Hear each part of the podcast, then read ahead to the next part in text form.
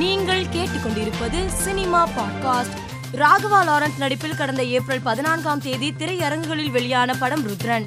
இப்படத்தில் இடம்பெற்றுள்ள பாடாத பாட்டெல்லாம் வீடியோ பாடலை படக்குழு வெளியிட்டுள்ளது. சத்யபிரகாஷ் நித்யஸ்ரீ குரலில் வெளியான இந்த பாடலை ரசிகர்கள் இணையத்தில் வைரலாக்கி வருகின்றனர். மணிரத்னம் இயக்கத்தில் தமிழ் திரையுலகின் முன்னணி பிரபலங்கள் நடித்துள்ள பொன்னியின் செல்வன் பாகம் இரண்டு திரைப்படத்தின் நள்ளிரவு அதிகாலை சிறப்பு காட்சிகள் இல்லை என தெரிவிக்கப்பட்டுள்ளது.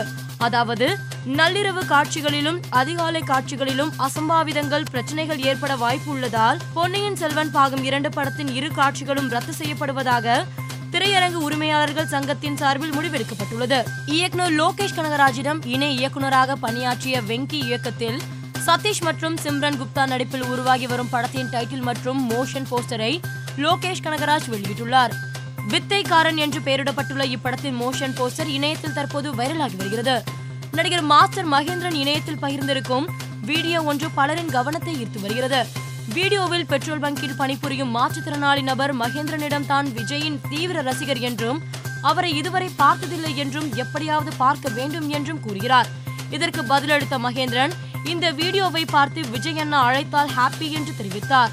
மேலும் அவர் செல்போன் பேக் கேஸில் அன்புக்கு ஆயிரம் அர்த்தங்கள் இருக்கலாம் ஆனால் நாங்கள் கண்ட முதல் அர்த்தம் தளபதி என்ற வாசகத்துடன் விஜயின் புகைப்படம் இடம்பெற்றிருந்தது. இந்த வீடியோ தற்போது வைரலாகி வருகிறது. சமந்தாவின் ரசிகரான சந்தீப் என்பவர் தனது வீட்டின் ஒரு பகுதியில் சமந்தாவுக்கு கோவில் கட்டியிருக்கிறார். சுற்றுச்சுவர் கட்டி முடித்து சமந்தாவின் சிலையையும் வடிவமைத்து விட்டார். நாளை சமந்தாவின் பிறந்தநாளன்று கோவிலை திறக்க இருக்கிறார். மலையாள மூத்த நடிகர் மாமுகோயா காலமானார். இவரது உடல் அவரது சொந்த ஊரான கோழிக்கோடு கொண்டு செல்லப்பட்டது.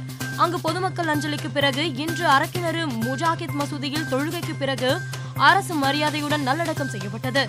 இவரது மறைவு திரைத்துறையில் சோகத்தை ஏற்படுத்தியுள்ளது. மேலும் செய்திகளுக்கு மாலை மலர் பாட்காஸ்டை பாருங்கள்.